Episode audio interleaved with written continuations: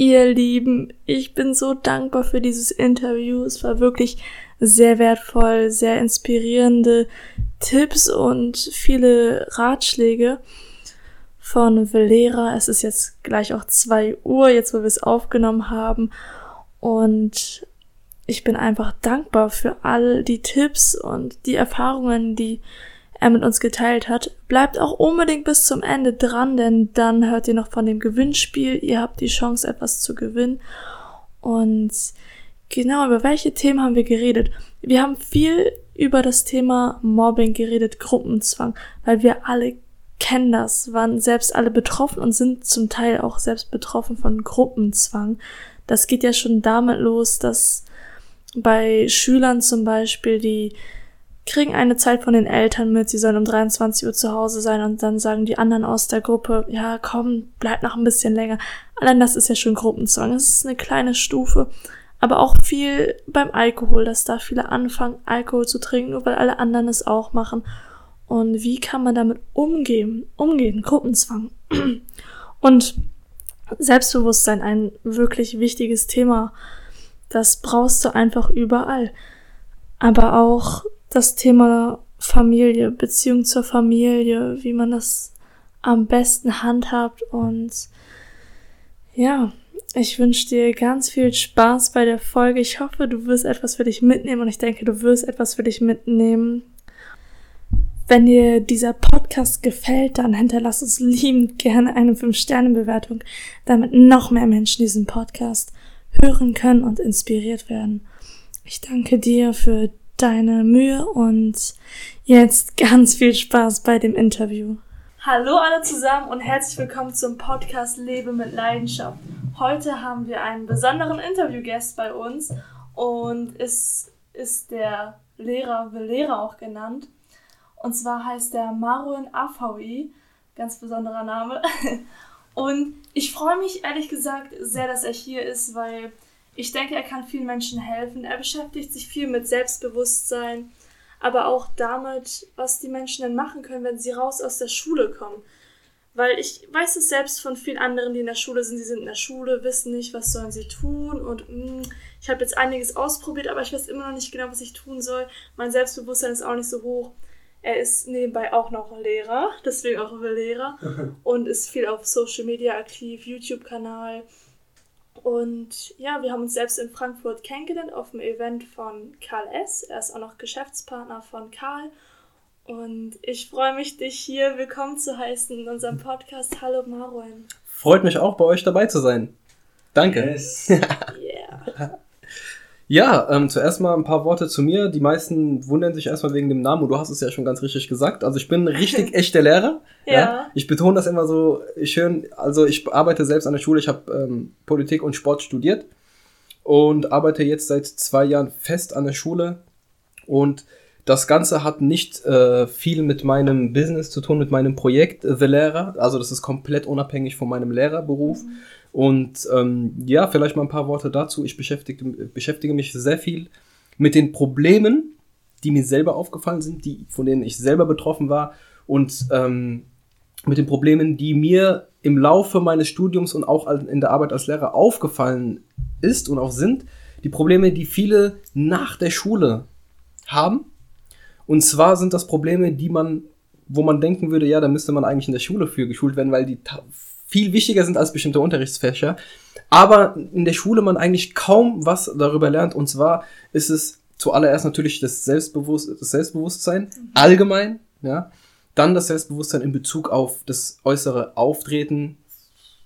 Nehmen wir mal das klassische Beispiel, äh, Vorstellungsgespräch halten oder sowas. Dann natürlich auch das größte Problem leider in Deutschland ist Mobbing. Da haben sehr viele Schwierigkeiten. Und ähm, ja, und ich habe mir einfach damals die Frage gestellt, gibt es eine Möglichkeit, da eine Lösung den Menschen nahe zu bringen? Weil damals, zu der Zeit, als ich angefangen habe zu studieren, war mir noch gar nicht klar, YouTube, Instagram und die ganze, die, die ganze Geschichten, war mir noch nicht so wirklich klar. Ich hatte aber immer schon Lösungsansätze. Ich habe schon jahrelang Coachings immer gegeben und habe dann gemerkt, dass die Orientierungslosigkeit der Leute nach der Schule so groß geworden ist, dass ich da doch komplett aktiv ein komplettes eigenes Projekt starten möchte, außerhalb mhm. meines Lehrerberufs. Wahnsinn, Wahnsinn. Das ist echt schön, was du alles tust und was du hier ja, erschaffst. Und erzähl mal so von deiner Geschichte. Was hattest du denn für Probleme in der Schule? Also wir haben vorhin so ein bisschen über Mobbing geredet. Nimm uns da nochmal ein bisschen mehr zurück in die Vergangenheit, was da bei dir los war. Also ich persönlich muss sagen, dass ich wohl oder übel ähm, einen sehr großen Freundeskreis hatte schon immer. Ich bin hier in Frankfurt am Main zur Schule gegangen. Es war eine sehr asoziale Schule. Ich hatte einen riesen Freundeskreis, aber in der Zeit, ich sag mal die Zeit siebte, achte, neunte, zehnte Klasse, gerade so die Zeit in der Realschule, kann ich nicht nach meiner heutigen Definition sagen, dass das alles Freunde waren, sondern es war mehr oder weniger so eine Zweckgemeinschaft. Und zwar, man wollte einfach dazugehören, weil wenn man nicht dazugehörte, wurde man fertig gemacht. So, in mhm. einem einfachen Satz zu sagen. Und da war der Gruppenzwang sehr, sehr groß. Und das allererste, also den allerersten Vortrag, da kommen wir mal da sind wir auch in, meiner, in meinem allerersten Schulpraktikum, was ich mhm. nach, während des Studiums gemacht habe. Mein allererster Vortrag hatte auch mit Gruppenzwang in Bezug zu Alkohol zu tun gehabt, weil ich da sehr viele Probleme gehabt habe. Also ich habe einen riesen Freundeskreis, der regelmäßig Alkohol getrunken hat und heute auch noch trinkt. Und bei mir war das Ding, dass wir gerade in der Zeit, wo wir, also wo ich so 16, 17, 18 geworden bin, dass wir uns da angewöhnt, angewöhnt haben, regelmäßig feiern zu gehen.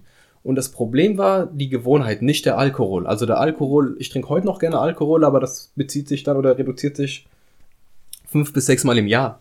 Das ist gar kein Vergleich zu früher, ja. Mhm. Und die Gewohnheit ist aus diesem Grund das Problem, dass man irgendwann abgekoppelt ohne Grund anfängt zu trinken. Das bedeutet, heute ist keine Party, es hat keine Geburtstag. Was machen wir? Lass uns beim Rewe treffen, Flasche Wodka holen, dann gucken wir, was passiert. Ja. So.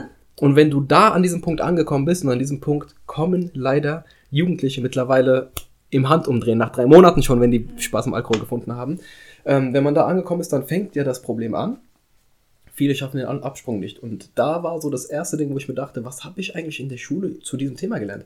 Weil, ob ich in der Ausbildung bin und mit Erwachsenen am Stammtisch sitze oder im Studium, wo sowieso mehrmals die Woche gesoffen wird, ja, äh, wie soll ich damit umgehen? Nie was gelernt. Ich musste mich da rausboxen durch diesen Gruppenzwang meines eigenen Freundeskreises, wo ich sagen muss, das hat sich als sehr, sehr schwierig gestaltet und, und ähm, war für mich auch mit eines der härtesten Kämpfe in meinem Leben. Also wirklich, so nicht Kämpfe in Form von, von physisch und verbal mich mit denen auseinanderzusetzen, sondern ähm, psychisch mit sich selbst. So, okay, verpasse ich jetzt was? Soll ich zu dieser Party gehen?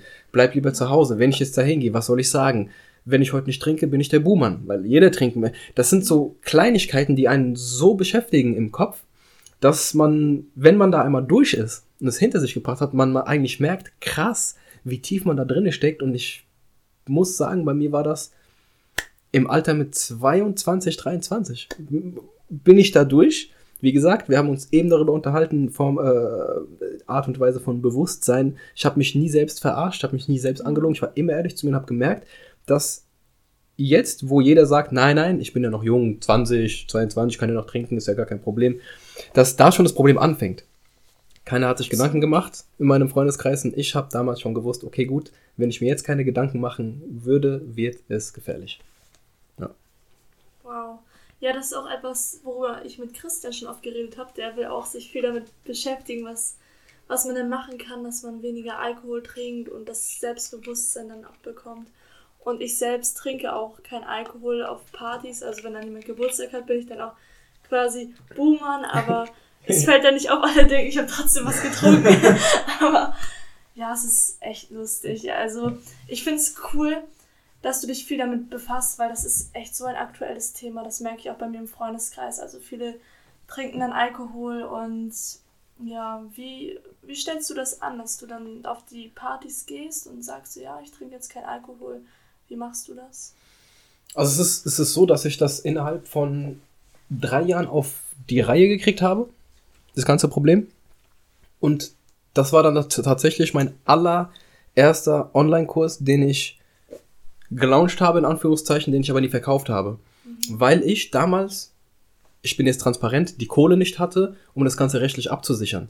Weil bei so einem Thema ist das immer schwierig, wenn man damit an den Markt gehen möchte. Mhm. Aber im Prinzip, im Prinzip, im Prinzip ist es wichtig zu verstehen, dass man da als Lehrer als Elternteil, als Schulpsychologe nicht weit kommt, wenn man den Kindern erklärt, dass Alkohol schlecht ist, weil das wissen die und es interessiert keinen.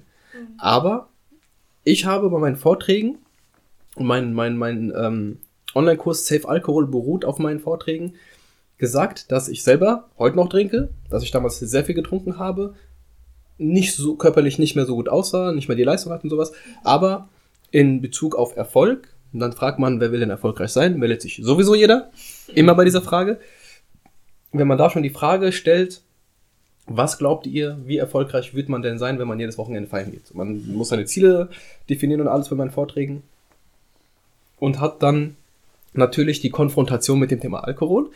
Und der Punkt ist aber eigentlich ziemlich einfach. Wenn man selbstbewusst ist und sich selbst bewusst macht, dass Alkohol eigentlich an sich nicht wirklich das große Problem ist, sondern die Gewohnheit, dann weiß man ziemlich schnell, wie man mit Alkohol umgehen muss und soll. Nämlich, man muss das Ganze komplett planen. Also ich habe in meinem Online-Kurs Safe Alkohol eine komplett, ein komplettes Raster und da steht drinne, und das ist das, was ich vermisst habe in meiner Schule, da steht eine ganz genaue Anzahl an Partys drinne, die ich im Jahr feiern kann, um erfolgreich zu bleiben. Das ist eine Skala, die ist von grün, geht runter bis rot, ja, über, über gelb, orange, dann rot, fängt bei 0 bis 5 an und bei lila, das ist die Grenze, da sind wir bei 15 bis 20 Mal im Jahr. Also wir reden jetzt von diesem richtigen Partysaufen, nicht von einem Bier, sondern von diesem richtigen Partysaufen, was die meisten ja fast jedes Wochenende machen. Wir haben, ich glaube, ungefähr 50 Wochenenden im Jahr und manche schaffen es ja sogar Freitag, Samstag. Ja, so. Ja. Da sind wir bei 100 Mal. Also im Durchschnitt, äh, ich habe Umfragen an der Uni und an der Schule gemacht, in einem Gymnasium. Also im Durchschnitt trinken die meisten so 50 bis 70 Mal im Jahr. So richtig. Diese richtigen Partygänger. Wow. Ja, ich habe jetzt nur Partygänger gefragt. Und das Ding ist, wenn du so eine Skala hast, wo das dann drinne steht und wo dann bei 20 die, die maximalste Grenze ist und dann 20 und mehr ist dann rot. Also da ist dann gar nichts mehr, da ist, bist du suchtgefährdet. Wenn du das hast, allein diese, äh, dieses Raster habe ich an der Schule ausgeteilt, es hat schon so viel geholfen, weil die gesagt haben, ey, ganz ehrlich, so, ich habe jetzt mir vorgenommen, dass ich dieses Jahr zehnmal nur noch saufe und ich werde das alles so geil planen, dass ich wirklich nur noch dann trinke, wenn ich ganz genau weiß, ich bin im Urlaub und die Atmosphäre, es muss alles passen. Und auf einmal hatten die so viel Spaß am Alkohol, dass die quasi da draußen ein Highlight gemacht haben. Ich habe ja meinen allerersten Vortrag auch genannt, mache Alkohol zu deinem Highlight, wo alle gedacht haben, will er die jetzt zu Alkoholikern machen. Und ich glaube, man versteht es schon gut, wenn man, wenn man weiß, was ich damit meine, mache Alkohol zu deinem Highlight, nämlich es muss was Besonderes bleiben. Und ein Highlight ist keine Gewohnheit. Das ist natürlich der große Unterschied. Ja. Ja, ich finde genau das ist es halt, dass man nicht einfach jedes Wochenende blind trinkt, sondern wirklich zu bestimmten Anlässen und dann, dann ist es auch okay. Dann macht es auch mehr Spaß. Und ist, ist halt nicht so gesundheitsgefährdend. Ja, absolut. Und was sagst du so zum Thema Gruppenzwang? Wie kann man da vorgehen, dass man da jetzt nicht so denkt, so, oh, jetzt bin ich der und jetzt sagen alle hm, Spielverderber. Wie würdest du sagen, kann man damit besser umgehen? Gruppenzwang ist ein Thema, das muss man auch wieder in zwei Kategorien unterteilen. Es gibt Gruppenzwang und äh, kann ja auch manchmal geht es ja dann über in, in, in fast Mobbing. Da wird man von den eigenen Freunden manchmal fertig gemacht und sowas, was halt nicht so dieses komplette richtige Mobbing ist, dass man so loser ist. Aber Gruppenzwang ist zum einen Teil, was ich beobachtet habe in meiner Studienlaufbahn und auch meine Lehrerlaufbahn jetzt, dass es da zwei Arten gibt oder, oder, oder Phasen, und zwar einmal die, die, die Zeit von der ersten bis zur neunten und zehnten Klasse, überwiegend siebte bis zur zehnten, wo man da richtig aktiv Gruppenzwang erlebt. Das betrifft dann wirklich eigentlich fast alle, die in einem Freundeskreis drin sind. So jeder macht mal mehr oder weniger bei Sachen mit, die er mehr oder weniger nicht möchte. Kommt immer mal vor. Und selbst wenn es nur ist, dass ich heute sage, hier, wisst ihr was, ihr müsst zwar, ihr müsst zwar um, um, um 12 zu Hause sein, aber bleibt doch mal bitte bis eins. Das ist schon so ein gewisser Dru Gruppenzwang. Das fängt so bei so Kleinigkeiten an. Und das Ding ist dann, dass es übergeht, wo man leichter ansetzen kann, wenn man ein bisschen selbstbewusst ist, wenn die Zeit vorbei ist mit der Schule. Weil dann kann man wirklich gucken, man macht sich seine eigenen Ziele, man muss sich orientieren, man muss eigene Entscheidungen treffen und dann kann man nochmal mit seinen Zielen quasi konform gehen und gucken, okay, wie passt jetzt mein Freundeskreis in mein Leben rein? Und dann ist es immer schön, immer wieder schön, das erlebe ich oft bei meinen Coachings, wenn ich sehe, dass Leute fertig gemacht werden, erarbeite ich mit denen den kompletten Jahresplan, Ziele, was willst du erreichen, alles Mögliche. Und wenn die das dann da haben, sind die meistens viel schwieriger, anfällig zu werden wieder für, für, für Mobbing. So, das ist denen dann egal. Wenn die dann am Samstag sagen, ey, da ist die größte Party und du verpasst was, dann gucken die wieder auf ihren Zettel und denken sich, boah, am Anfang schon das Ende im Sinn, so Ende des Jahres, geil, ich will das erleben, so ich scheiß auf diese Party. Ja, und ihr könnt mich jetzt auch nicht mehr dazu zwingen. Ich möchte das schaffen. Und dann fällt es den Leuten auch leichter, diesen Gruppenzwang sich dem zu stellen, aktiv, oder passiv zu sagen, ich scheiß drauf, so ich gehe da gar nicht hin. So, die zwei Varianten hat man. Wenn man aber in der Schule ist, siebte, achte, neunte Klasse, ist es schwieriger, weil man jeden Tag wieder mit den Leuten konfrontiert ist. Ja. Das ist das Ding. Ja, ich denke auch nach der Schule hat man da nochmal andere Möglichkeiten. Und wie war das bei dir? Hast du selbst viel Gruppenzwang, Gruppenzwang und Mobbing miterlebt? Ja, mega viel. Also richtig viel. Ich habe selber auch Gruppenzwang ausgeübt.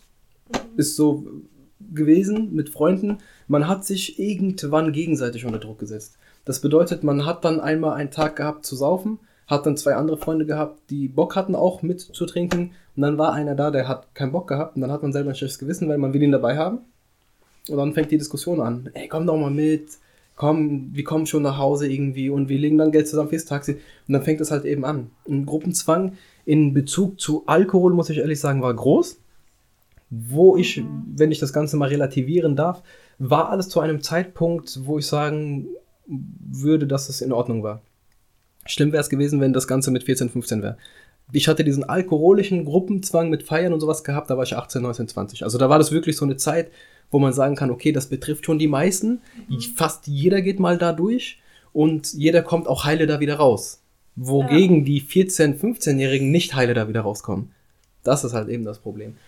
Ansonsten Gruppenzwang in, in Form von irgendwie Drogen, Zigaretten, Schlägereien oder sonstiges eigentlich weniger. Und ähm, im Prinzip bleibt eigentlich nur noch so zwei Sachen übrig, und zwar dieses lange draußen bleiben, was so 14, 15, 16-Jährige betrifft. Das war ganz viel aktiv, so, da sind wir halt eben, keine Ahnung, obwohl wir schon um 21 Uhr zu Hause sein mussten, sind wir alle dann bis 22, 23 Uhr draußen geblieben. Und als wir dann 18 wurden, sind wir dann auch oftmals in andere Städte gefahren. Von Frankfurt nach Köln, Düsseldorf oder sowas. Oder Berlin war ich auch mal. Ähm, wo wir eigentlich hätten, wo wir hätten, ich, wenn ich heute überlege, wenn meine Eltern das mitgekriegt hätten, ich wäre dran gewesen, gell? Äh, das hätten wir gar nicht gedurft und ähm, auch, Gott sei Dank ist auch alles gut gegangen, aber es war auch alles wirklich Gruppenzwang. War, muss ich ehrlich sagen, auch aufregend, aber ähm, Gruppenzwang ist eine Sache, wenn es da kriminell wird, dann ist es problematisch. Und leider ist es gerade so in einer Stadt wie Frankfurt ähm, oft der Fall, dass Kriminalität auf Gruppenzwang beruht. Mhm. Ja, was würdest du sagen, wie entsteht dieser ganze Gruppenzwang? Also ich denke, es hat auch vor allem viel mit der Angst zu tun, dass man dann abgestoßen wird, da alleine steht. Man muss dazu sagen, dass zu Gruppenzwang, wie in allen anderen Problemen auch, immer erstmal zwei dazugehören. Das bedeutet, bei mir im Coaching wie auch bei mir im Online-Kurs, wer holt sich denn so einen Online-Kurs, der, wo es um Mobbing geht, sondern nicht derjenige, der die Leute mobbt und fertig macht, sondern derjenige, der gemobbt wird und sich scheiße fühlt. So. Das bedeutet, in dem Fall erhofft man sich da erstmal eine Methode, die dir hilft, da rauszukommen. So. Die kriegst du bis zu einem gewissen Grad. Also dieses Problem, Mobbing an der Schule, habe ich bis zu einem gewissen Grad gelöst. Aber wichtig ist, dass wenn du ähm, einen gewissen Grad oder eine gewisse Zeit lang gemobbt wurdest, dass du erkennen musst, dass du erstmal was an dir selber ändern musst, dass du diese, diese, diese Ausstrahlung, die ja letzten Endes dafür sorgt, dass du gemobbt wirst, nicht mit von der Schule mit in die Ausbildung oder in die Uni nimmst, weil da wirst du dann auch fertig gemacht und die meisten wundern sich, warum. Das ist also schon mal das Problem. Das bedeutet, ich habe zu einem gewissen Grad das Mobbing an der Schule gelöst, aber weitaus wichtiger ist es, dass wenn jemand raus aus der Schule ist, sich so verändert und sich so entwickelt, dass er bei der nächsten Station oder im nächsten Kapitel seines Lebens nicht mehr gemobbt wird. Wie muss ich mich da verhalten? Ja, das ist natürlich der Punkt. Zwei Personen gehören dazu, das war ja deine Frage, wie kommt Mobbing zustande? Erstens kommt Mobbing zustande durch jemand, der sich relativ unwichtig fühlt. Das ist dann die Person, die erstmal versucht cool zu sein. Es gibt viele Kinder, die sehr aggressiv sind die werden zu Hause teilweise geschlagen, die kommen in die Schule, suchen sich irgendein Opfer. Warum? Weil am Ende des Tages zielt alles auf Liebe hinaus. Anerkennung. Anhimmeln. Ey, du bist voll der coole Typ. Dieses, dieses ganze so, ich mach dich fertig. Du lachst, ich freue mich, weil ich in dem Moment von dir diese Zustimmung, diese Liebe kriege, diese indirekte Liebe, ja. Und das kommt dann dadurch zustande, dass ich, wenn ich unzufrieden bin und nicht selbstbewusst bin und nicht ehrlich zu mir selber bin, versuche irgendein Ventil zu finden und dann suche ich mir die erstbeste Person. Die erstbeste Person. Und wer ist die erstbeste Person? Die Person, die von zu Hause vorsichtig und ängstlich erzogen wird. Ja, wo gesagt wird, ja, sei leise, hör auf, das darfst du nicht. Wir kriegen heute Gäste, du darfst nichts sagen. Halt äh, Mobbing und also die Leute, die anfällig für Mobbing sind, da habe ich sehr schnell herausgefunden, dass die zu Hause, dass da schon viel bei der Erziehung falsch gelaufen ist. Dass die Eltern sehr viel und unterdrückt haben, muss man noch nicht mal sagen, dass die Eltern irgendwie böse waren, sondern wirklich normal, vorsichtig erzogen wurden. Und dass dann quasi ein Opfer für Mobbing entsteht. Weil dann gehe ich hin und ich suche mir, wenn ich jetzt unzufrieden bin und jemanden mobben möchte, suche ich mir nicht den größten, breiten und stärksten aus, gell? Ja. sondern ich gucke, wer ist das größte Opfer, wer hat Angst, wer ist vorsichtig und wem kann ich die, das Leben zur Hölle machen. Weil eine Person, die selbstbewusst ist, da ist es ziemlich schwer, dieser Person quasi das Leben zur Hölle zu machen, wo ich Gefallen dran finde und sehe, dass die anderen sich daran erfreuen, weil es lustig ist. Und so kommt im Prinzip so, die meisten Fälle von Mobbing kommen eigentlich so zustande. Natürlich mhm. viel auch wegen Optik, wegen Aussehen, Übergewicht, Frustration, irgendjemand ist schlecht in der Schule, aber man muss immer auch die Person betrachten, die mobbt. Und das wird meistens gar nicht behandelt. Es wird immer nur die behandelt, die so, oh ja, wird schon alles wieder gut und macht dir nicht so viel Sorgen und so. Aber man muss sich die angucken, die mobben. Ja. Absolut, ja, es beginnt alles bei dir, dass man erstmal bei sich selbst anfangen sollte. Mhm. Und was sagst du, wenn man sieht, dass jemand gemobbt wird, jemand ein Mobbingopfer ist? Was kann man selbst aktiv tun, um dieser Person zu helfen?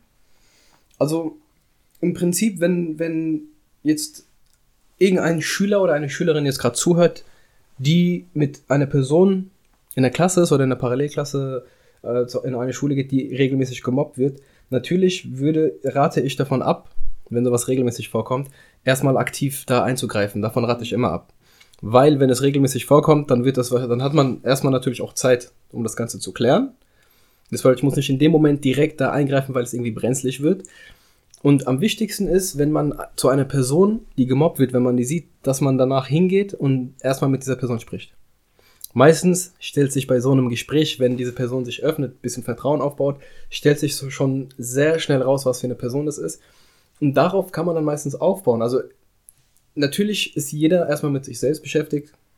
Viele haben dann auch keine Lust, da zu helfen.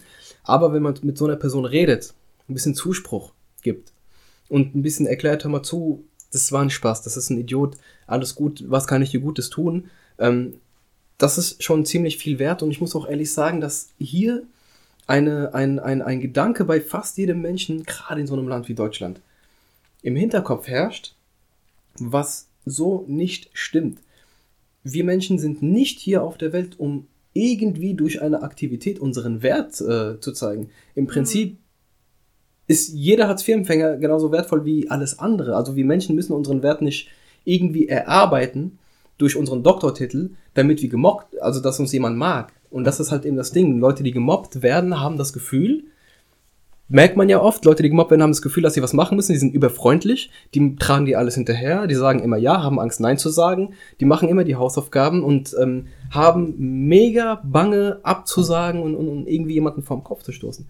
Und wenn eine gemobbte Person, wenn man ihr das erklärt und sagt, hör mal zu, du musst nichts machen, du bist für nichts verantwortlich, du musst deinen Wert nicht irgendwie erarbeiten, du bist so, weil du geboren wurdest, schon wertvoll genug, ja, ist das schon recht genug, dass diese Person sich das Recht erlaubt und sich auch wirklich rausnimmt, ein Leben ohne Mobbing zu führen. Und leider können sich das voll viele nicht vorstellen und kommen irgendwann zu dem Punkt, wo die sagen, ja, ist halt so. Ich, ich muss halt, ich habe in meinem Leben nichts Besonderes erreicht und ich werde halt immer fertig gemacht, weil ich halt nichts kann. Ja, nein, du musst nichts erreichen, dass du nicht gemobbt wirst oder irgendwie gewissen Wert hast. Du hast Wert allein dadurch, dass du existierst. Das ist Grund genug, dass man dich wertschätzt. Super wichtige Erkenntnis. Jeder ist gleich viel wert, egal ob man jetzt keine Ahnung, wie viel Umsatz man macht oder wie viel Erfolge man hatte, dass jeder gleich viel wert ist, ob Hartz-IV-Empfänger oder Millionär. Mhm. Super wichtig. Ja, so cool. Das sind erstmal super Tipps, so was das Thema Mobbing angeht und Gruppenzwang. Dann möchte, möchte ich mit dir noch mehr über das Thema reden. Was kann man denn tun, so wenn man jetzt in der Schule ist oder generell auch wenn man jetzt auch aus der Schule schon raus ist und sich nicht genau entscheiden kann, was will ich mit meinem Leben anfangen, was soll mein Beruf sein und ja. Da kommt, äh, das ist ja ein, ein kommendes Kapitel bei mir in meinem Online-Kurs, der heißt, lerne zu entscheiden, was du wirklich willst. Mhm. Erstmal ist das Wichtigste, wo, was man sich vor Augen führen muss, man muss sich für sein eigenes Leben Zeit nehmen. Das hört sich so mhm.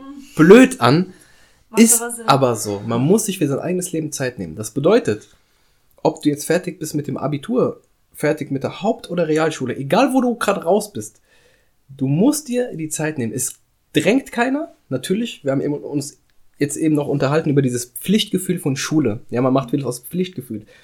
Wenn du dir vorher nicht bewusst bist, dass du dir die Zeit nehmen musst, und ich habe die Erfahrung gemacht, dass man in der Regel, um wirklich das herauszufinden, was man machen möchte, circa drei bis neun Monate braucht. Ja, wie so eine, wie so eine, so eine, so eine Geburt eines Kindes. Dass man drei bis vier Monate, wenn man sich aktiv regelmäßig mit diesem Thema beschäftigt, dass man dann eine, eine, ein geiles Thema, einen geilen Beruf, ein geiles Projekt, aber, oder irgendetwas findet, wo du sagst, ja, hier kann ich in Rente gehen, oder hiermit kann ich mein Leben aufbauen. Das sind zwei, also zwei verschiedene Paar Schuhe. Einmal Leben aufbauen bedeutet, dass irgendjemand sagt, ich werde mit 35 15 Immobilien haben und ab dann chillen. Ist eine Möglichkeit, dass er dahin, dass er einen Weg kennt, wie er sich das erarbeitet. Oder halt eben sagt, ey, keine Ahnung, ich werde Lehrer und äh, kann mir vorstellen, dass ich dann als Lehrer in Rente gehen werde. So, die Zeit muss man sich nehmen. Das ist Part 1. Dann, gerade heute in der heutigen Zeit, wir haben das Internet. Du kannst dich über jeden Beruf schlau machen. Du kannst Praktikas machen. Du kannst reingehen und sagen, ey, kann ich mal einen Tag hier reingucken? Ich habe den und den Abschluss und ich würde eventuell diesen Job bevorzugen. Ich möchte einen Ausbildungsberuf, ich suche gerade und so weiter und so fort. Dass man sich das Ganze einfach mal selber vor Augen führt. Wir sind doch frei. Wir haben keinen Druck. Uns steht hoffentlich kein Krieg bevor in naher Zukunft. Ja. Wir haben genug zu essen und zu trinken. Also all diese Probleme, wo man sagen muss, ey, ich muss so schnell wie möglich Kohle verdienen, die sind heute nicht mehr existent. So, Bedeutet, ich kann mir die Zeit nehmen, mein Leben in die richtige Richtung zu lenken, indem ich entscheide, was ich wirklich möchte. Das muss ich ja herausfinden. Und in dieser Zeit, wenn man sich aktiv, ohne Druck, das bedeutet, ohne sich schlecht zu fühlen, wirklich die Zeit nimmt, sich mit diesen ganzen Sachen und diesen ganzen Möglichkeiten auseinandersetzt, wenn man das durchführt, hat man ziemlich schnell eine Antwort. Und die Methode ist ja natürlich auch es geht nichts über Stift und Papier. Man muss sich das aufschreiben und sich mal aufschreiben, was kann ich gut, wo bin ich gut, was hat mich in der letzten Zeit zufrieden gemacht und dann einfach mal ein paar Sachen ausprobieren. Ich meine, man guckt sich Leute an im Fernsehen, man guckt sich Leute an auf YouTube, auf Instagram, ja. Und so oft begegnen mir Menschen im Alltag, die ich sehe, die was drauf haben, wo ich mir denke, ey, ihr seid zehnmal geiler drauf und hättet es zehnmal mehr drauf, einfach nur aus dem Grund, weil es euch sichtlich mehr Spaß macht, als irgendein Fernsehmoderator im Fernsehen, wo du merkst, er macht es nur noch aus Routine. So. Und wenn man sich dem mal bewusst macht und sich mal diese Zeit nimmt und sagt, hör mal zu, ich habe jetzt herausgefunden, was ich ungefähr will, in welche Richtung es geht, ja, muss man natürlich. Und da ist auch wieder dieser Punkt Pflichtgefühl den Eltern gegenüber. Man muss sich rechtfertigen. Das ist schwierig. Freundeskreis. Was sehe ich voll oft? Ja, die Lisa hat jetzt angefangen zu studieren, der Markus hat jetzt eine Ausbildung angefangen und der und der ist jetzt bei der Deutschen Bank so. Äh, ich habe mich jetzt auch angemeldet, studiere BWL. Dann frage ich ja, warum so? Ja, weil die Lisa macht es. Ja, okay, cool. Und heißt du Lisa? Nein. So, das ist natürlich der Punkt, warum wir sind ja. sehr durch dieses, diesen Druck und dieses Pflichtgefühl kommen wir sehr, sehr schnell ins Zweifeln, setzen uns selber unter Druck, verpasse ich was? Scheiße, kann ich was verpassen, wenn ich jetzt nicht die Ausbildung mache?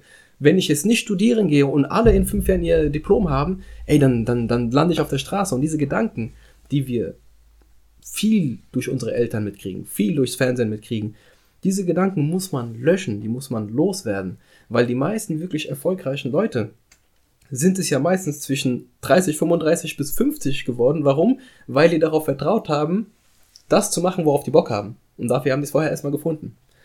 Und das ist es. So oft sind Leute von zu Hause abgehauen. Wo man gesagt hat, ah, das werden Drogenjunkies, die werden es eh nicht schaffen. Die dann dem nachgegangen sind, worauf die Bock hatten. Und auf einmal siehst du, sieben, acht Jahre später, hu, ja, krass, der hat es jetzt geschafft. So cool, warum? Dann kommt er zurück und sieht, seine, seine Ex-Freundin ist äh, Friseurin in irgendeinem Friseursalon. Der Kumpel sucht immer noch eine Ausbildung. So dreht sich das Ganze. Also die Methode ist, um das Ganze mal zusammenzufassen, wir wollen ja ein bisschen Qualität reinbringen, ja? Ja, klar. Als Pädagogen.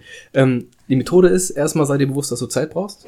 Also wenn du komplett orientierungslos bist und keine Hobbys hast und nur vom Fernseher die ganze Zeit sitzt, zwischen Fernseher und, und Schule gependelt bist, dann ist die erste Sache drei bis neun Monate Zeit nehmen. Du kannst in der Zeit Nebenjob machen. Ich habe bei mir in, in meinem Online-Kurs so ein, so, ein, so ein The Plan heißt es. Da ist drinne Zeitskala des Tages, so was braucht man, wie viel Geld brauche ich denn als, als, als Schüler und Student. Mhm. Ja, da ist eine Zeitskala drin. Du hast Zeit für einen Nebenjob, dass du Kohle verdienst. Und wenn das nur 10 Stunden die Woche ist, es wird dich mental nicht einschränken. Ja, also 10 Stunden die Woche Regalservice irgendwo beim Rewe zu machen, würde dich mental nicht belasten. Du hast Geld, kannst nebenbei dann studieren oder Abitur machen.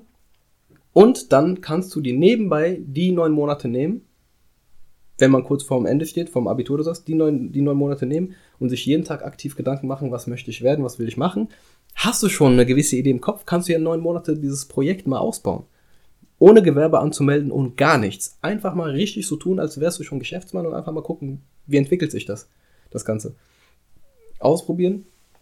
Und ähm, im Prinzip läuft das Ganze dann so ab, dass man gerade auf dem Weg, wenn man das Ganze dann ausprobiert, wird das Ganze immer klarer, klarer, klarer und am Ende des Tages kommt irgendwann so ein Punkt, wo du dich wunderst, mein Gott, hatte ich jemals vorgehabt, was anderes zu machen?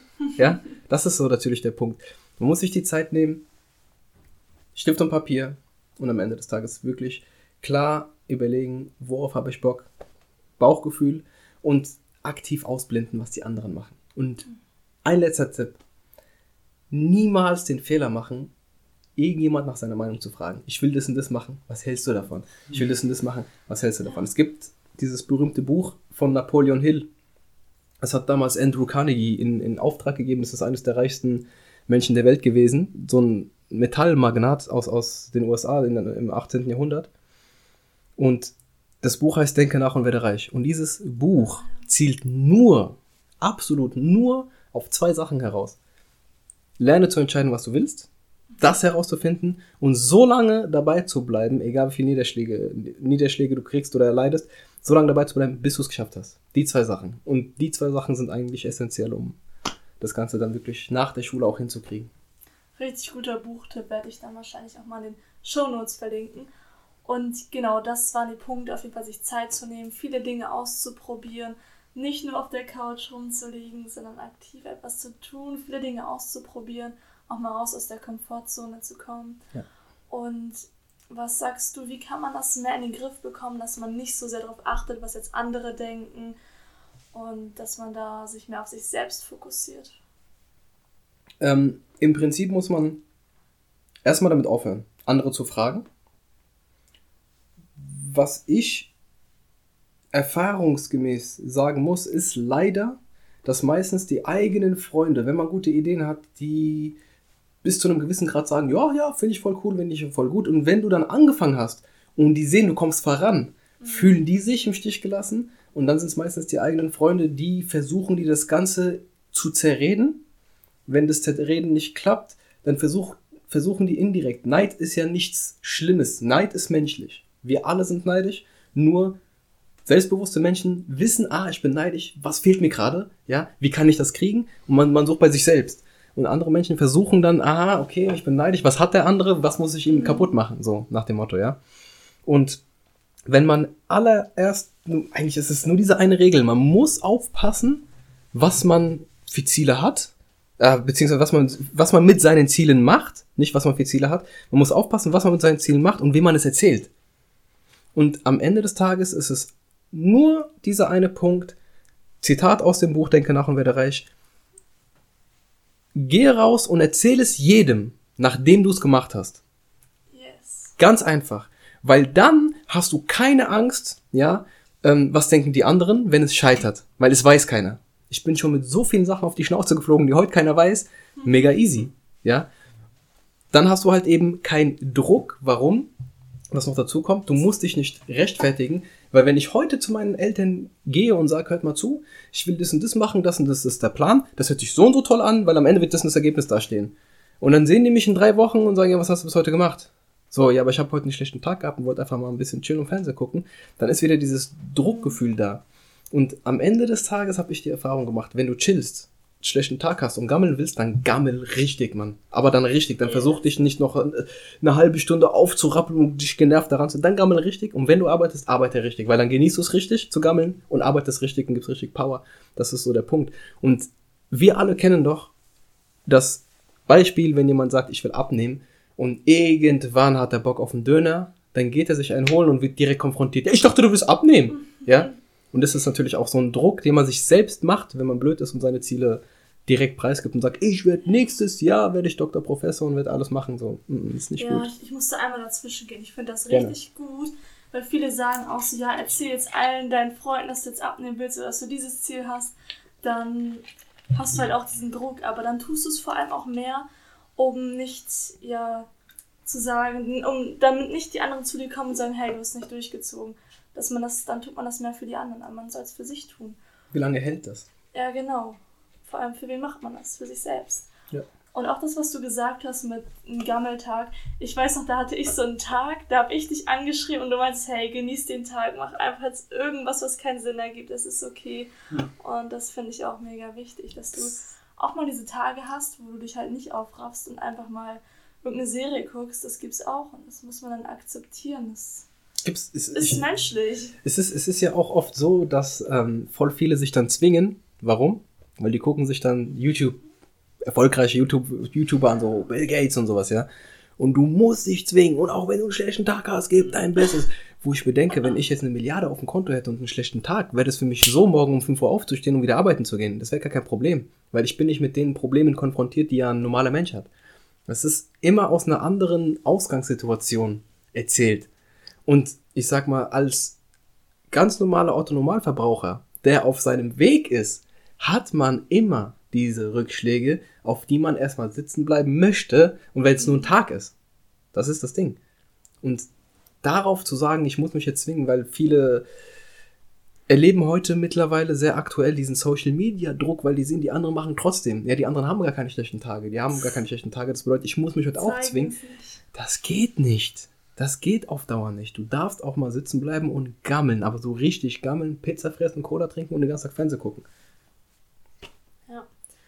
Ja, vor allem an die Gerichte, die jetzt nicht jeden Tag auf dem Sofa liegen und sonst auch mal arbeiten, an sich arbeiten.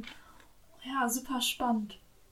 Und ich will mit dir noch ein bisschen mehr auf das Thema Familie eingehen und Beziehungen. Wie, wie wichtig ist dir Familie? Familie ist mir sehr wichtig, weil auch wieder zwei Ebenen. Die Familie, Mutter, Vater, Geschwister und die Familie, die man sich hoffentlich im Laufe seines Lebens so aufbaut, wie man es möchte, nämlich die eigene Frau oder den, also den eigenen Lebenspartner oder Partnerin und die eigenen Kinder, die man haben möchte.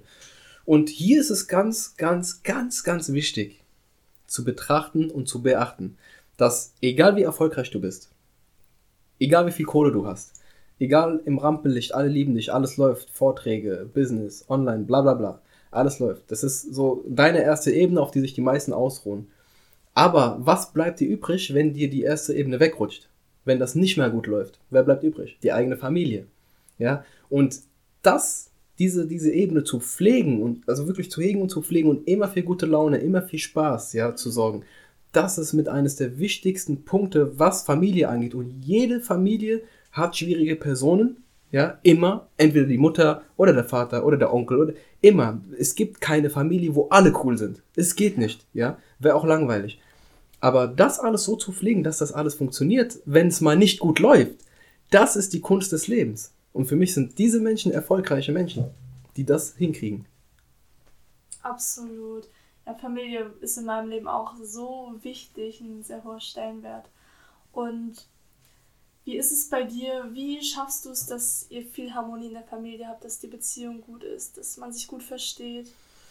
Muss ich ehrlich sagen, ich hatte ziemlich früh diese, diese, diese tägliche, diese, diese, diese Zufriedenheit und Freude am täglichen Leben.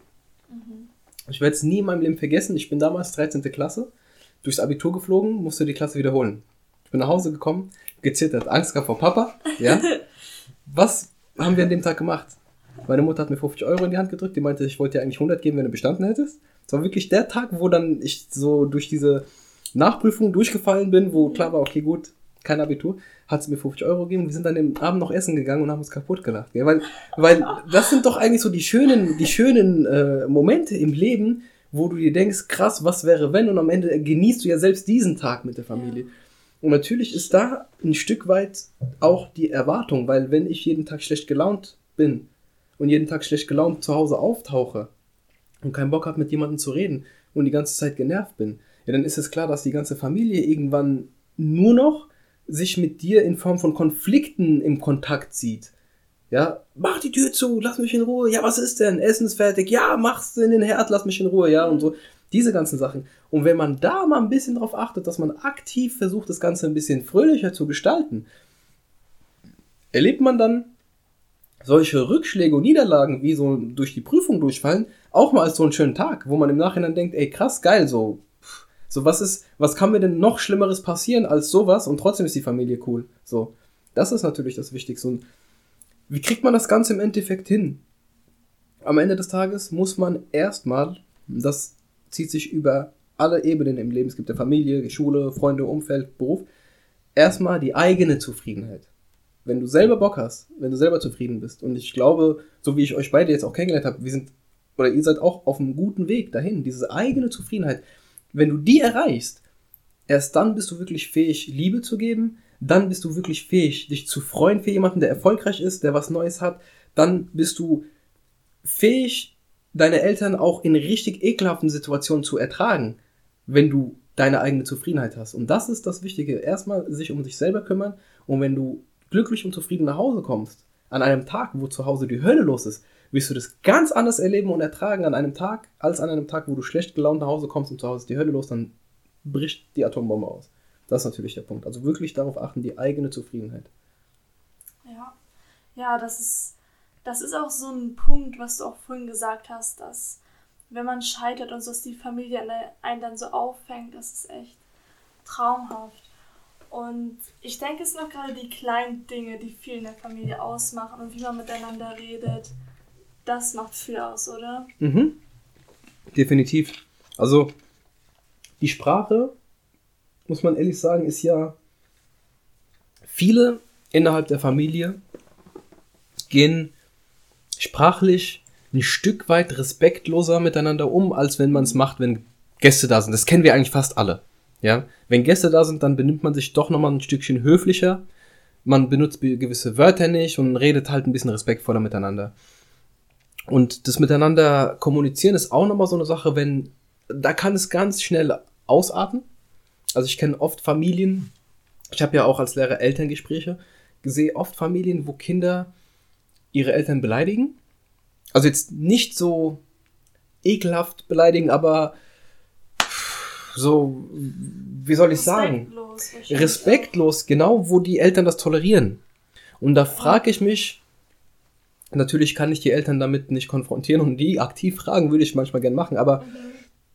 was erwarten die? Wenn die das jetzt akzeptieren, wird das in Zukunft weniger oder wahrscheinlich mehr, weil er kommt ja durch damit. Und im Prinzip läuft das Ganze dann auf eine Disharmonie hinaus. Also Sprache ist ganz, ganz, ganz, ganz wichtig. Wenn man da, auch wenn man allein ist unter sich, wenn man da eine gewisse Qualität beibehält, einen gewissen Respekt, dass wenn ich mich wirklich aufrege, äh, zu jemandem sage, ey, du bist doch ein Arsch, ja, und nicht so eine richtig ekelhafte, ich will jetzt keine anderen Wörter nehmen, aber da, wenn sowas, wenn es dabei bleibt und das die schlimmsten Wörter sind, die fallen, dann ist das, dann ist die Welt wirklich soweit in Ordnung. Es gibt Familien, wo wirklich so schlimme Wörter äh, genutzt werden, die unter die Gütlinie gehen, wo ich mir denke, krass, das, das würde ich mich nicht mal trauen, jemanden irgendwo auf der Straße so zu beleidigen. Das ist das halt. Also da muss man wirklich darauf achten, dass man da eine gewisse Grenze für sich selber hat. Ganz, ganz wichtig. Ja, das ist wichtig. Da fällt mir ein, Christian, du sitzt ja neben mir, mein Bruder, oh. den ich über alles liebe. Ich weiß noch, was du mal zu mir gesagt hast, weil wir hatten ja früher nicht die beste Beziehung und Christian hat mich auch öfter mal beleidigt. Hat dann einmal gesagt, ja, bei dir kann ich mir das leisten, du bleibst meine Schwester. Zu einem Freund, der könnte sagen, ich kündige die Freundschaft so, so in die Richtung. Und da ist es halt anders, dass er sagt, ich kann dich nicht verlieren, von daher kann ich dich beleidigen, so nach dem Motto, ja, das weiß ich noch. Und das macht viel aus. Also wir haben ja jetzt die beste Beziehung überhaupt und das finde ich ist auch so ein Punkt, dass man so vielleicht denkt, ja, ich kann dich nicht verlieren, also kann ich dich ja jetzt ruhig beleidigen, aber es macht viel aus, wie man miteinander redet, auch der respektvolle Umgang. Gerade Respekt ist ein wichtiger Wert für jeden Menschen und jeder sollte respektiert werden in der Familie und generell überall. Da kann ich auch gerade mal aus Erfahrung einen kleinen Tipp geben, falls ihr ältere Zuhörer habt. Ja. Da ist ein ganz, ganz wichtiger Punkt, den du jetzt gerade angesprochen hast mit Geschwister. Bei Geschwistern weiß man ja meistens, egal was passiert, das ist ja das Schöne an der Familie, egal was passiert, egal wie sehr wir uns verstehen oder auch nicht, wenn es irgendwann ausartet, weiß ich ganz genau, dass ich meinen Bruder habe, der hinter mir steht. Egal was. Und das Schöne ist, auch wenn ich weiß, dass ich im Unrecht bin, mein Bruder wird trotzdem hinter mir stehen. Dafür ist er mein Bruder. Und da muss ich ehrlich sagen, machen Eltern ganz oft eine Sache falsch, und zwar, dass die ihren Kindern das Gefühl geben, wenn es irgendwann mal ausartet, oh, damit kann ich nicht zu meinen Eltern gehen. Oh, wenn das meine Mutter jetzt wüsste. Oh, wenn das jetzt mein Vater wüsste. Und das ist natürlich dann ganz schnell die Brücke zu dem Punkt, dass die Kinder anfangen können, Drogen zu nehmen, ohne dass die Eltern das mitkriegen, weil die Kinder so eine Heidenangst haben, was dann los sein wird, dass sie das so gut verstecken können. Und dazu erzieht man sich sein Kind selbst. Also sind die Eltern schon ein Stück weit selber dran schuld. Da muss man darauf achten, dass man sein Kind immer das Gefühl gibt, hör zu, ich bin streng mit dir, ich bin hart mit dir. Am Ende des Tages, wenn es ausartet, stehe ich immer noch hinter dir. Das ist wichtig. Ja, das ist sehr wichtig. Ja, es ist ein großes Thema. Familie macht viel aus, auch für Lebensqualität, wie man, wie man dann lebt. Und ja, sehr viele wertvolle Tipps. Wir kommen jetzt zu den Abschlussfragen.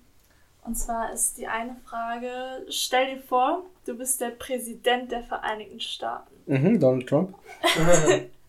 und bereitest dich jetzt vor, denn du hast eine Rede vor ganz vielen Menschen, sagen wir mal eine Million Menschen. Mhm. Und hast ungefähr eine Minute Zeit, den Menschen ganz viel Mut und Stärke zuzusprechen für ihr Leben und dass sie die Dinge durchziehen, die sie, die sie geplant haben, ihre Träume leben. Was, wie würde die, diese Rede aussehen in etwa? Soll ich die Rede jetzt aktiv halten oder genau, wie? Soll ich diese Rede aktiv Rede? halten? Also ich habe einmal, ähm, kann ich, ich kann das sogar mal so locker aus, aus der Hüfte sagen, weil ich habe ja. einmal sogar mit meiner Mama darüber geredet. Ist für mich so der Moment, ihr wollt darauf hinaus, da, so eine, die wichtigste Info, die ich fürs Leben habe quasi. Genau habe ich mit meiner Mutter geredet, Mama, was wäre denn, wenn ich die, eine Zeitmaschine hätte und zurückreisen könnte und dich so als 18-Jährige nochmal sehen könnte, gell? Da hat sie mir gesagt, oh, ich wäre bestimmt von dir abgehauen. Die hat ja in, in Tunesien gelebt, ja? Und dann habe ich gesagt, Mama, ich glaube, ich hätte gar nicht die Zeit, dir das alles zu erklären. Aber aus heutiger Sicht, wenn ich sehe, wo du und Papa hergekommen, wo ihr hergekommen seid, wo ihr heute, wo ihr heute angekommen seid, ja, wäre mir am Ende des Tages eigentlich nur ein einziger Satz eingefallen, den ich dir hätte sagen können, der das alles zusammengefasst, und zwar, mach dir keine Sorgen. Oh. Das ist es im Prinzip. Weil am Ende des Tages bleibt uns im Leben nichts anderes übrig, als uns so wenig Sorgen wie möglich zu machen und uns auf den Idealfall zu fokussieren. Alles andere ist unwichtig. Das ist es. Das wäre es auch. So ein wichtiger Satz. Das erinnert mich auch an dieses Buch Sorge dich nicht lebe von Dale Carnegie. Mhm ich finde gerade Sorgen, das ist so, man könnte fast sagen, wie Gift für den Körper. Das ist hm? kein schönes Gefühl. Und was mein Papa mir zum Beispiel gesagt hat, ist, dass wenn du Kinder hast und das alles, dass du dann mehr Sorgen bekommst. Dass du Angst hast, sie zu verlieren. Und genau sowas finde ich ist ein Punkt, ja, Sorgen, man sollte sich nicht Sorgen machen. Es ist klar, dass man so, so ein bisschen die Angst auch dahinter hat, dass man etwas verlieren könnte und ja, aber so wenig Sorgen wie möglich. Und das finde ich ein spannender, ein guter Satz auf jeden Fall. Das ist auf jeden Fall mega, mega wichtig. Vor allen Dingen, ähm, es gibt ja viele Menschen, die sich neu mit Persönlichkeitsentwicklung beschäftigen. Die kriegen dann den Satz zu hören, suche nicht das Glück im Außen so. Damit kann man als Normalo ja gar nichts anfangen. Was ist denn aber das, was, was ist denn dann eigentlich so das Ergebnis davon, wenn ich das Glück nicht im Außen suche? Das ist ja das, was die meisten nicht beantworten können. Und in dem Moment, wenn du anfängst, damit aufzuhören, dir Sorgen zu machen, fängst du schon an, damit nicht mehr das Glück im Außen zu suchen. Und zwar muss man gucken, dass man dieses kindliche, diesen kindlichen Zustand erreicht. Was sind Kinder, so drei, vierjährige? Was sind Kinder, die sind? Und jetzt kommt natürlich dieser Satz immer glücklich ohne Grund. Das ist natürlich der Punkt. Und wenn man das hinkriegt, dann ist man wirklich auf dem richtigen Weg, weil am Ende des Tages werden wir alle irgendwann mal auf dem Sterbebett liegen, hoffentlich, und nicht irgendwo bei einem Verkehrsunfall oder sowas, ja. ja. Und wenn wir da liegen und unseren Familien, unsere Familien angucken und alles, was wir erschafft haben oder auch nicht erschafft haben, businessmäßig, aber die Familie ist da. Und wenn wir da liegen und die alle angerissen sind und sagen, hört mal zu, haltet alle fest zusammen, macht's gut, gell? Und du das Gefühl hast, ich habe alles richtig gemacht, dann hast du alles, also dann hast du auch alles richtig gemacht und dann kannst du gehen und alles war cool. Das ist der wichtigste Punkt, den man eigentlich anstreben sollte und ich finde, dass wenn man sich am Ende des Tages auf dem Sterbebett darüber freuen kann, dass man sagt, ey, ich habe mir fast gar keine Sorgen gemacht, mein ganzes Leben, alles lief, das, oder auch lief nicht und ich habe mir trotzdem keine Sorgen gemacht, dass man dann eigentlich am zufriedensten von dieser Welt scheiden kann. Das ist somit das Wichtigste. Ja, ja also auch zum Thema Glück. Ich finde, das, das Glück findet man halt echt in sich selbst drin. Da gibt es viele Geschichten zu. Und zu dem Thema Sorgen.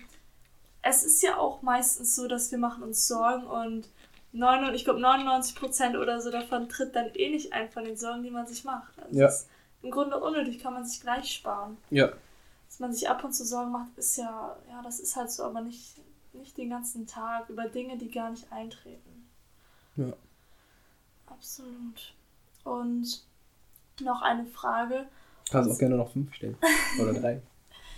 noch eine Frage ist, was bedeutet für dich ein Leben mit Leidenschaft? Leben mit Leidenschaft bedeutet für mich persönlich, alles, was ich mache, bewusst zu genießen. Das bedeutet, in dem Moment, wo ich hier mit euch sitze und dieses Gespräch führe, keinen Druck verspüre, dass ich jetzt einen gewissen Eindruck hinterlassen muss oder ich muss das gut oder schlecht, sondern ich muss hier sitzen und das genießen mit euch. Ja, eure Anwesenheit genießen, hier mir das Mikrofon angucken, weil ich auch noch nie in so ein schönes Mikrofon reingesprochen habe. Ja, das alles bewusst wahrzunehmen auch. Ja, das ist ja das Wichtige. Und das ist für mich Leidenschaft. Jeden Moment bewusst zu genießen. Und in dem Moment, wenn wir mal den Umschwenker machen, was denn das Gegenteil davon? das Gegenteil davon ist, ähm, ich warte immer, wenn ich jetzt irgendwo bin, ein schöner, ein schöner Ausblick oder sowas, dann warte ich immer bewusst drei, vier Minuten, guck's mir an, genieße es und pack dann mein Handy aus und mach Fotos. Die meisten, die stehen, gucken sich das drei Sekunden an und in dem, ja. in, in, dem Moment, wo die merken, das sieht gut aus, packen die ihr Handy aus und versuchen das schönste Bild zu machen. Und das ist kein Leben mit Leidenschaft. Das ist ein Leben für andere zeigen, ich bin cool. So, weißt du, das ist halt eben der Punkt. Das ist halt eben mega, mega wichtig. Also man muss schon bewusst genießen. Oh mein Gott, das ist so schön und das, das ist einfach die pure Wahrheit. Ja. Auch so, wenn man jetzt Touristen irgendwo sieht, die ganze Zeit mit ihrem Handy und mit ihrem iPhone, ich muss alles zeigen, wo ich war und alle beeindrucken von meiner Reise. Und das ist echt so schön, einfach mal den Moment zu genießen, alles sich anzuschauen, tief einzuatmen und den Moment hier und jetzt mit den Menschen an dem Ort zu genießen. Das sind echt schöne Abschlussworte. Ja, ja so eine gewisse Lebensentspanntheit. Ja. Das so lässt sich es genießen. Für den Moment leben so. Ja. Smooth sein, entspannt. Ja, cool. Ich ich danke dir für dieses schöne Interview. Sehr, sehr gerne, sehr, sehr gerne. Waren richtig tolle Tipps dabei und deine Story ist sehr inspirierend und generell, was du alles in der Welt bewegst und auch da gerade in der Schule, weil da echt vieles nicht so läuft, wie es hätte laufen sollen, dass du da viel dich einsetzt, das ist richtig schön. Was ich euch anbieten kann, ist ähm, für eure Follower und für eure Zuschauerschaft. Ihr könnt gerne meinen Online-Kurs, den Selbstbewusst-Booster, fünfmal verlosen unter eure Zuschauer. Ihr könnt cool. gerne ein Gewinnspiel daraus machen mhm. für euch selber. Und ähm, können wir alles klären. Nur, dass euer Zuschauer dann hier weiß, kann euch auf Instagram, glaube ich, anschreiben genau, oder weiß ich nicht was. Auf Instagram kann er euch anschreiben. Oder die muss dafür natürlich das Podcast gehört haben. Yeah. Ja. Und ähm, ja, dann, dann überlegen wir uns auf jeden Fall was Schönes und gucken mal, dass wir das dann in der nächsten Zeit gemeinsam verlosen. Oh, das ist richtig schön, danke. Gerne. Selbstbewusstseinsbooster. Das, da werden wir ein Gewinnspiel draus machen, auf jeden Fall. schreibt, also auf Instagram wird dann demnächst das stattfinden, dann veröffentlichen wir das alles. Ja, richtig schön. Hat mich sehr gefreut. Und wo kann dich unsere Community sonst wiederfinden? Also auf Instagram Velera und dann auf meiner Homepage, die jetzt gerade umgebaut wird, the-lehrer.com und natürlich auf YouTube The Lehrer. The Lehrer. Facebook natürlich auch The Lehrer. Überall The Lehrer. Kann, kann man sich gut merken. Genau. Cool. Gut, vielen, vielen Dank. Sehr gerne. Und danke an die Zuhörer, dass ihr zugehört habt. Ich denke und hoffe, ihr konntet euch etwas mitnehmen, weil es war wirklich super inspirierend. Und zum Ende haben wir immer noch mal unsere drei Worte zum Abschluss, so wie der Podcast auch heißt. Und zwar vergisst nie eins. Lebe, Lebe mit Leidenschaft. Leidenschaft.